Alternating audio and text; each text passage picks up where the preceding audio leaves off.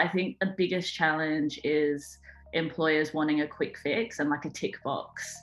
Um, it's actually incredibly frustrating sometimes um, speaking with employers that sometimes they just want a bum on a seat and it's like well that's great that you you know you've been given this target to hire more women into your company but what are the genuine initiatives that you have to be truly inclusive and make sure that women join that actually thriving welcome to the leaders for good podcast today we sit down with gemma lloyd Gemma is co founder and CEO at Work 180, whose mission is to raise organisational standards so that women can all choose workplaces where they can thrive. This is a wide ranging conversation where we touch on the differing approaches to gender equity in different countries, why a focus on gender is still so important. We examine the, the difference between quotas and targets, and we look at what organisations and individuals can do to start promoting greater equity. Fascinating conversation, thoroughly enjoyed talking to Gemma, and we hope you enjoy listening. So, without further ado, we bring you Gemma Lloyd. Welcome to the Leaders for Good podcast. We are very lucky to be joined today by Gemma Lloyd, the CEO and co founder of Work 180. Thank you for joining us. Thank you for having me. We'd love to start off with your story. So, how have you found yourself in this position, having founded an amazing organization and doing the doing the work that you do? Yeah, so I started my career in the technology sector, um, which, as I'm sure we all know, is very underrepresented by women. And um, in that time, I worked for mainly what I refer to now as these archaic boys' club type of environments.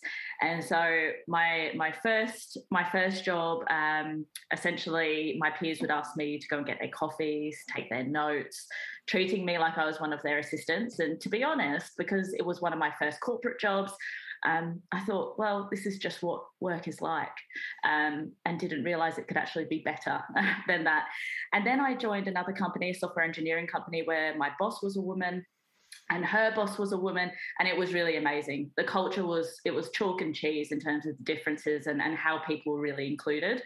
I got headhunted found myself back in a boys club honestly something from the 1950s and thought something needs to change. And um, created Work 180, which is a place where women can go and, uh, in short, find employers that genuinely want them there. Wonderful. Yeah. And and for a lot of our audience will be familiar with Work 180, but there may be a maybe a few people out there who who haven't heard of the organisation and aren't aren't familiar with it. Could you unpack, you know, what is Work 180 and what's the organisation's mission? What's your what's your ethos? What are you what are you trying to achieve? Yeah, sure. So our mission is to raise organisational standards so that all women can choose workplaces where they can thrive. And so, how we actually go about doing that is we have a platform, and that platform screens uh, employers on their benefits and policies around supporting women in the workplace. If they meet a minimum benchmark, the employer can then join and essentially become endorsed by us women can come to the platform, read about those employers, not just their benefits, but actually also hear uh, the real voices from women in those organisations and why they like working there and apply for their uh, available job opportunities. Um, and the best thing about Work 180, from, from my perspective, it's not just getting women into these employers, it's actually working closely with the employers to help them improve. And so every two weeks, at least one benefit is improved by a Work 180 endorsed employer. And the platform's obviously pretty desirable. So we came across each other in some work that we do with one of our clients. And the stats that you have in terms of how many women are visiting the site from an Australia perspective, anyway, on a monthly basis, are pretty impressive. It might just be worth sharing those if you don't mind. Yeah, sure. So in Australia, we reach 5 million women per month, and globally, we reach 9 million women per month, and that's across the US and the UK as well. So um, we've been in the UK for about three years and the US for about a year and a half.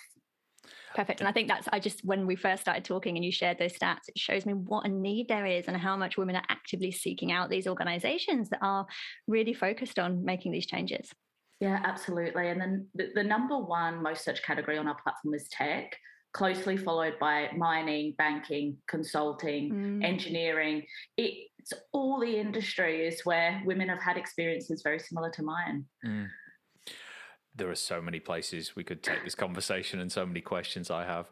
Um, uh, uh, one that comes to mind immediately, though, given your international reach and, and you're operating in, in a few different markets, are there any um, striking differences between most most of our most of our listeners are, are here in Australia? But what, what, are some of the differences between the Australian market and say the, the US or the UK, and and any any any particular lessons that you're taking from from different markets and, and kind of bringing them you know bringing bringing the good and, and mitigating the bad in in different locations with what you do yeah for sure. Um, different places are definitely doing some things better and some things worse than others and so we we do try and spread those those learnings if we look at the US and the UK for example um, one of the things they're absolutely doing better than Australia on is their inclusion around uh, race.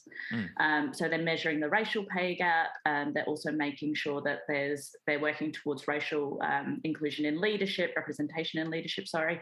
Um, whereas I feel that Australia um, has a long way to go. And actually, only 5% of our Australian employers have targets around cultural and linguistic diversity in leadership. Um, one of the things that Australia is doing quite well, particularly if we compare it to the US, for example, is around our parental support. Um, so, for example, Toyota and Oz Minerals, they're now paying superannuation on the unpaid portion of parental leave. Mm. And why that's important is because women are retiring with less super, and so more women are living in poverty. Um, Canva EY also removed the minimum tenure um, to be able to access parental leave. So, literally, you could start nine months pregnant and have that benefit. Mm. We also have no uh, waiting period to access parental leave. We've hired a woman who was pregnant. She is absolutely amazing, and I know we wouldn't have got her unless we, you know, we had that benefit. Um, and then there's other examples like Altus Consulting they have 16 hours of um, prenatal support in addition to sick leave, so people can visit uh, their appointments and such. Fantastic. Um, and uh, I guess is there is there anything beyond what you've already mentioned that you're specifically focusing on in the Australian market as a result of that? What's the I guess what's the biggest what's the biggest challenge here that that that's taking up your your headspace and where you're yeah, where you're placing your chips? the biggest challenge. Um, do you know?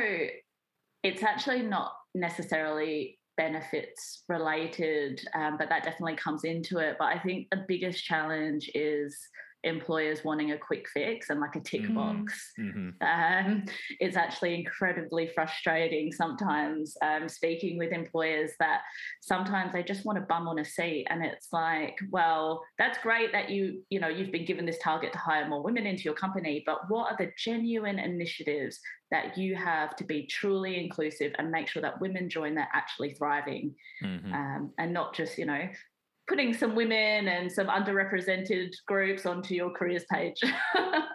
yeah, and that's a challenge we absolutely understand because we definitely face that as well. well. How do you work with clients in that scenario? Have mm. you ever mm. said no to clients that you feel are just tick boxing, or do you have a different approach?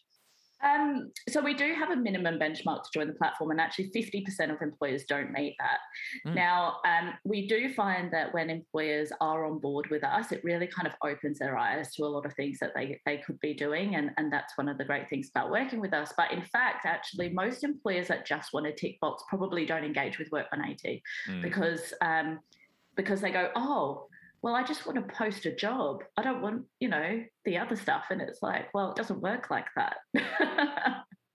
yeah, perfect. Well, that's, I guess, having those minimum standards becomes so important. Um, that's it. Love that. Okay, so I've got a question for you that I'm suspecting you get asked a fair bit, but why the focus? Is the focus just on women? And if so, why, why is that the case? Well, women um, to so to reach gender equity, it's going to take 135 years, and um, so obviously uh, it's a, a big, depressing big stat. it is extremely depressing, and it, before COVID, it was 99 years. COVID has made the situation mm. worse for women. Um, but it is very important to recognise, and it's a great question um, because initiatives that only focus on women, the research has shown that typically only benefit straight white women. And so employers need to be focusing on that intersectional lens. What are you doing around um, women from the LGBT community, women from different racial representation, uh, different racial representation, multiple characteristics. Um, the other the other piece of this from a DEI perspective is McKinsey released a report recently, uh, their Women in the Workplace report, and it showed that organisations with more women have more of a focus on DEI. Mm-hmm. Yeah, which definitely makes sense because women tend to have been in groups that have been excluded or underrepresented. So, therefore, people are going to understand and have that emotional connection with the need for inclusion. So, Absolutely. I can see why that would, would come to life. Great. Thank you. And and uh, bringing it to life a little bit more, uh, uh, have you got any examples of organisations that are doing you know great work in this space, or specific initiatives from organisations that you could share just to uh, provide some provide some inspiration and some uh, yeah some some concrete examples for the audience?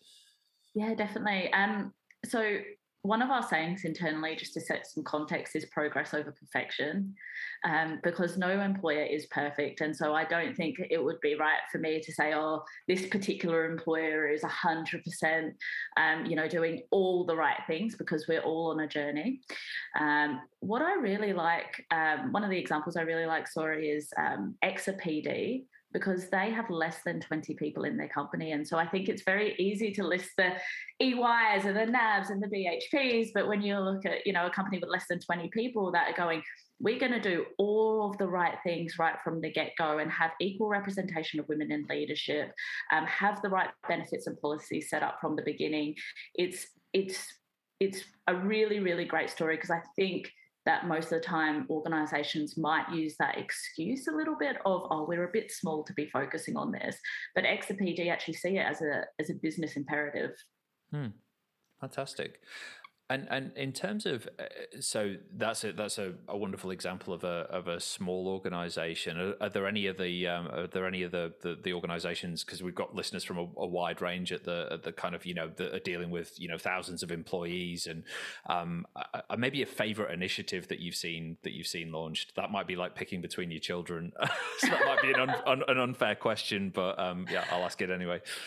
No, I think um, my favorite initiatives are the ones like Deloitte, for example. They've got um, their parental leave has removed um, any kind of labels like primary or secondary carer, mm. and um, any new parent has access to their 18 weeks paid parental leave. And why that's um, important, I guess one of my favorites is because the the countries like Iceland and those Nordic countries that actually by the government mandate that men and women should have access to equal amounts of paid parental leave. They have the lowest gender gaps in the world because it, eliminates this gender stereotype that women are at home looking after kids and the men are out there as the breadwinners. Mm. So that's the that's the one thing I think that Australia really needs to do better because we've just got like this blokey culture that uh, you know that one of particularly um, you know from like legal firms and consulting organizations you know when i'm speaking with um, managing partners and such one of the things that they say to me is our biggest struggle is getting men to work flexibly or take parental leave. Right. There's a type a personality you know if i if i take time off it looks bad on my career. And for women to progress we've got to break break that down yeah, absolutely, and and that circles back to uh, uh, something you pointed to earlier, which is the the impact of COVID, and in terms of you know uh, role roles and responsibilities like childcare, it's fallen overwhelmingly to, to, to women, and we've seen more women exit the workforce permanently over the last eighteen months than um, I, I, don't know the stat stat exactly, but but over the last number of years, and um, and that is because of a cultural norm that um, you know that needs uh, needs needs moving forward, um, as you say. It's really interesting, isn't it? Because it's obviously, and when you talk about the number of years until we get to gender parity, when we look at the most recent CEW report that looks at women in leadership in the ASX 300, and we've only got 18 women in our top 300 company CEO roles. Um, when we know that actually in the last 12 months, there's only been one or two new female CEOs in those companies, and it's just, it's not changed over the last five years how, how do we get there? What do we need to do when we're hearing these like really big, scary statistics that almost make it feel impossible? What you've talked a bit about the sort of the roles, parental roles. What are the other key areas that we need to focus on as organizations to try and make this change? I think um, from an organizational level, um, the influence that organizations have over other organizations is actually is significant. And mm. so we've seen companies like Australian Super saying, if you don't have a woman on your board, we're not investing with you. Um, and so it, it's BHP is another great example that um, they have driven a lot through their suppliers around saying, what are your diversity statistics? I know that Telstra has done similar things. So um, that's definitely a key point. Then there's the other piece around quotas versus targets, which I know is very, very controversial. But you know, the the reality is that uh, we haven't moved the dial. This has been an issue for for decades, and nothing's been done. And so, if we don't make these sorts of firm commitments and hard moves, things aren't going to change. Mm. Yeah, I completely agree. And I think it's, I, I, think we should unpack the quotas versus targets bit a bit more mm. because it's such an interesting area. But yeah, it certainly does feel like one of those areas where there's been so much talk and there's so much focus, yet somehow change just isn't happening as quickly as we need it to, especially at that really senior leadership level. So, with that, would you mind talking a little bit more about your views on quotas versus targets? Yeah, sure. So, firstly, the difference between the two is a quota is um, you absolutely must have a woman in that role, whereas a target is more like a goal that we're setting of we want to get there, but it's not mandated, so to speak. Um, now, the, the biggest argument between quotas and targets is that, well, if we have a quota, we're going to reduce the capability or we're going to lower our standards, sorry, of the person coming into that role to find the right person for the role research actually shows, and there was um, a big paper done by um, the what are they called now? They're called the Coalition of Change. They were the male champions of change, but they've they've changed their name, um, and it's called the Merit Trap. And uh, what it actually shows is that quotas um, actually help. Um, define better people that should be in that role. And the and the reason why is because companies go out and they say oh we only hire on merit. But how is merit defined? Well it's defined on the predominant def- demographic in that group. So if your predominant def- demographic is all middle-aged white males probably the characteristics that they look for are similar to themselves. Um, so, by actually saying, by having a quota, it forces companies to really look at the criteria for that role and those standards that they absolutely must have, and instead of trying to find a mirror image of themselves, which typically happens through the recruitment process. Mm. Yeah, and we've absolutely seen that with organizations that we work with. As soon as you put some really strict guidelines in place, people have to focus on it and they have to question themselves because so much of this comes down to unconscious bias, which is none of our faults. Like we all are full of bias. But what we're not doing, unless we're putting things like quotas in place, is really forcing people to actively look and make sure they're evaluating fairly. Um, so, yeah, very supportive of that. Okay, let's bring it back to your story and your journey, if that's okay, because it's it, it's a really interesting one. And there was a story you told us about your sort of capital raise process when we first met that we really connected to. I'd love to hear a bit more about that, if that's okay. Yeah. Um, so when I was raising capital for Work 180, because we are a venture backed company, um, I one of the pitches I did, I went into the room and there was probably about 12 10 or 12 investors in that particular room. And I did my pitch. And uh, after that pitch, they all just started hammering me with, with questions, which, to be fair, when you're raising millions of dollars, you probably expect that you're going to be asked some hard questions. So to, I didn't think too much of it at the time. Um, but when I walked out of that room, you know, a few hours later in the afternoon, I got a phone call, and it was an apology from the investor. The investor's called Giant Leap, and actually, they they are one of my investors now. Um, but they called me and said, "Look, we actually want to apologise to you because we had a number of pitches this morning, and you were the only woman, and." We reflected on our behaviour and realised that we actually asked you much harder questions than we asked the men that day. And um, it was amazing to me that Giant Leap had really reflected on their behavior and called me and apologized and admitted this. And I thought that is an investor that I really want on my team because mm. they get it and they really care. And um, when 2% of venture capital uh, actually goes to, to women founded businesses, it's incredibly important that from an investment perspective, investors, you know, kind of realize their, their behavior. Mm. It's such a great example because it just applies to obviously in that scenario, but it applies to every single one of us as individuals, which is we're all going to be doing things without realizing. But then the trick and the real skill is not is not having the biases that's fine we have them but it's being able to catch yourself and then being able to call and apologize or to call it out um, and that's the that's the real skillful part i think in all of this is actually being able to see see that that happens and that exists. So yeah love that they love that they did that. And and and building on on what you both just said there as a as a follow on in terms of your ask of organizations and how you'd like them to shift their thinking because that's that's a great example of, of, kind of in the moment just having a realization. But if if an organization was being intentional about shifting shifting the way they think about the, their workforce and the world and, and, and looking at the problem what are some of the what are some of the steers you'd give them in terms of yeah what they should look at?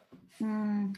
well that unconscious bias piece is is very very important. But what i will say um, when they're when they're rolling out kind of unconscious bias training and things like that it cannot be a one-off training session. Mm-hmm. it has to be ongoing. It has to be embedded because um, there was a i think it might have been a mckinsey report as well actually but it, it showed something like $8 billion is wasted on on diversity trainings that, that actually can in some cases do more damage than good. And so um, and so it needs yeah like i said it needs to be ongoing embedded into everything we do. We need to revisit like how what are our process? How are we doing recruitment? What are our what are our, what do our panels look like? Um, are we getting feedback from the candidates to make sure that they felt um, like the questions they were being asked were reasonable as well to um, try and shed some light on these things so so zooming out on that what it sounds like is just that constant that mindset of constant question constantly constantly questioning what we do um, in in terms of our approach in in all manner of organizational life is uh, is super super important to again this is a it's not a it's not a one and done as you say. It's uh it's not yeah we roll out some training and then we fix that we fix that bias problem that we have in the organization yeah right? done. Move yeah. on. And I, but I think also to drill down just into the training part because this is also something we're very passionate about. And part of coming to this whole area was just seeing those horrible one day unconscious bias trainings that were so ineffective. And often you just walk away feeling really bad about yourself. It's like I'm full of bias. I'm awful. And we really try and a big part of our of how we see our role is about shifting that and like bias is positive. Sometimes bias is actually a really beneficial they what help us make sense of the world. We can't process all the information that's out there but it is it's being able to to catch yourself. So yeah. i think yeah training on that that works is a big focus for us and how do you actually create behavior change? And as you're saying that is not from one full one day one off training session. You're not you're not going to get anything out of that. So we take quite a different approach to to how we train in that area and I think it's it's really really important to be able to raise the level of consciousness around it across organizations if you want to be able to shift and make change. Mm. And and at the level of the individual as well, and this might be the this might be the same answer, sort of wrapped up in a wrapped up in a different way. If we're think if we're thinking about how you know what individuals can do in their organisations. So say, you know, this conversation's really resonated with with with somebody who's you know maybe not on the not on the senior leadership team or the board of an organisation, and they they want to they want to table this and, and, they see this as something that needs to needs to shift in their organization. What what are, what are some things that you can you can point people to? What would you say they should do? Mm. so um, so the first thing is to call behaviors out as you see them. Um, so there's that. There's a saying that's the standard you walk past is the standard you accept. Mm. So if you see somebody who's being treated unfairly, um, you know, or excluded, you know, what what are you doing to kind of support and stick up for that person? And I'm not saying that that needs to be aggressive at all, because I think as we've already kind of addressed that most of the time that this is an unconscious uh, behavior from people to exclude. So, but it's it's it, but absolutely it needs to be raised. Um, then the the other piece as well is you know if you're a woman or you're from an underrepresented group and you don't feel like your employer is taking this seriously, leave there's more jobs at the moment than there are people and so um, you know the good thing for you is that you have you have options probably out there and you should explore those and and we see that with uh, we see that in the in the in the data as well. Organizations that have stronger approaches to things like diversity and inclusion that that have stronger um, uh, you know and well articulated and genuine sense of purpose attract and retain better talent. So actually once organizations wake up to the to the movement of the, the, the highest quality people uh, who are the most effective moving to organizations that um, that share their share their ethos and share their beliefs um, again it goes back to that that point you you raised earlier Gemma which is one of the biggest uh, in, one of the biggest um, factors influencing change in organizations is other organizations so so uh, you know we, we've got businesses out there setting the standard and doing really great work here that that's only going to you know be the uh, the raising of all boats so to speak right Okay, I think a final question from me, and then Phil might have some more, I guess. But what's next for Work One? Well, for you and Work 180. I know you've said already that life and life and work 180 are pretty much the same for you. But yeah what's what's coming next yeah, so um, we met. We talked a bit about um, our, our, global regions in the US and the UK. So um, we really are going to be doubling down our focus in those areas. And so I was meant to be living in New York. I had packed up all my stuff with my two-year-old and husband. We were ready to go, and um, obviously COVID hit, and that didn't come to fruition at the time. But um, we are planning on probably Austin mm. early next year and uh, looking to do our next capital raise from from the US as well. Um, and the the other thing is uh, we've we've developed a gender equity index, which is a way of scoring employers, and um, so it's rolling that out on a much larger scale, so we can actually it's it's really interesting. It's out of 100, and the highest score we have on the Gender Equity Index is a 77 out of 100. Mm. So even the best, like I said, it's progress over perfection. They still have a way to go. Mm. That is really interesting. Fantastic. Yeah. Um, and Austin's lovely as well. I, I, visited there, did the South by Southwest thing a couple of years ago. So um, yeah, uh, yeah, lucky. Um, Awesome. So Gemma, thank you so much. That was uh, that was really uh, that was really illuminating. Um, if we may, we've got a few uh, few closing questions that we ask to our guests. Uh, if that's all right, we can can dive in and ask a couple of getting to know you questions. Yeah, yeah, no worries. Great. So, when you're not thinking about um, equity in the in the workplace, what do you do on evenings and weekends? What are what are some some hobbies and interests outside of this? Well, I have um so I have a two year old and um, yeah he's he's pretty full on. He's you know what they say is very headstrong, um, future leader. um, so my time's taken up a lot a lot with him and um, outside of Charlie, um, I do a lot. I've gotten into the baking through COVID because mm. oh yeah, to do. So I'm such a stereotype there. Um, and I also bought a skateboard and uh, that's been I have fallen off it a lot and it hurts. Right. But it is fun. Where are you doing that? Just around my around the streets. You know? Love it. I've talked about that so much in workshops recently in terms of learning and whatnot because I've seen so many so many grown ups taking up skateboarding and rollerblading and and it's like once you realise that part of learning is failure and part of failure when you're skateboarding is falling off, that made me like completely reconsider the 12 seconds where I, I considered skateboarding myself. awesome. Um, okay, next one. What organisations do you admire for the good that they do in the world? Um, there's a company called Verve Super, mm-hmm. and um, Verve is a superannuation fund. It's run by women and it's 100% ethical investments. And so I actually recently moved my super in, into Verve, and um, yeah, I just love the the good that they do in terms of putting the money into the things that um, yeah are are ethical. Mm. Yeah, it's it's one of the biggest. If if you want more on that, um, go listen to the episode we had um, with Adam Verwey of uh, Future Super. Um, fantastic. He he deep dives on that. So yeah, Australian Ethical Future Super. Uh, uh, one of the biggest thing changes we can make is is where we place our money, and it makes a big difference. So yeah, I love that. Um, and and besides that, uh, uh, as a, a, sort of final question, um, besides the, the, the move of the super, what are the sort of small changes or big changes have you made to more kind of sustainable living in in your own life? Mm. So, at the risk of sounding I don't know, like a hooligan, I guess, off the back of the skateboard comment. So I'm so intrigued about what you're going to say next. it's probably not as crazy as I've set it up to be, but I um I just get around pretty much everywhere on a scooter. Nice. Um, yeah, so I haven't had a car since I don't know, uh, I reckon five or six years. Um, so that's definitely um, probably the the biggest one. And aside from all the stuff that you'd expect around the house and mm. not, do you know Uber Eats and Menulog and things like that? Like it's it's really hard because you order food from there and there's so much plastic. Yep. Mm. So I, we've cut back a little bit on that, despite it actually being one of the small pieces of joy that it brings us during lockdown. Mm. There you go. That's a business idea right there for one of our listeners: sustainable food delivery services. Well, I think yeah. I think we just need to adopt the Indian model and introduce the tiffin tin over here, and just have those mm. you know reusable steel containers. That, anyway, sorry, going down a complete rabbit hole.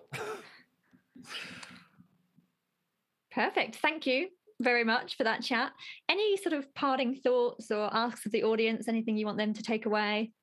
Um, I think um, aside from kind of what I've said earlier around calling things out, um, you know, see if your employer's endorsed. Come onto the Work mm. 180 platform, see if they're there. If they're not there, ask why aren't they there, um, and uh, do the endorsement checks if they meet the minimum benchmark. And if they can, they do, they can join, you know, other great employers like Whisper and Canva and EY and all the ones doing good things. Fantastic. Perfect. Thank you so much for joining us. Thank you.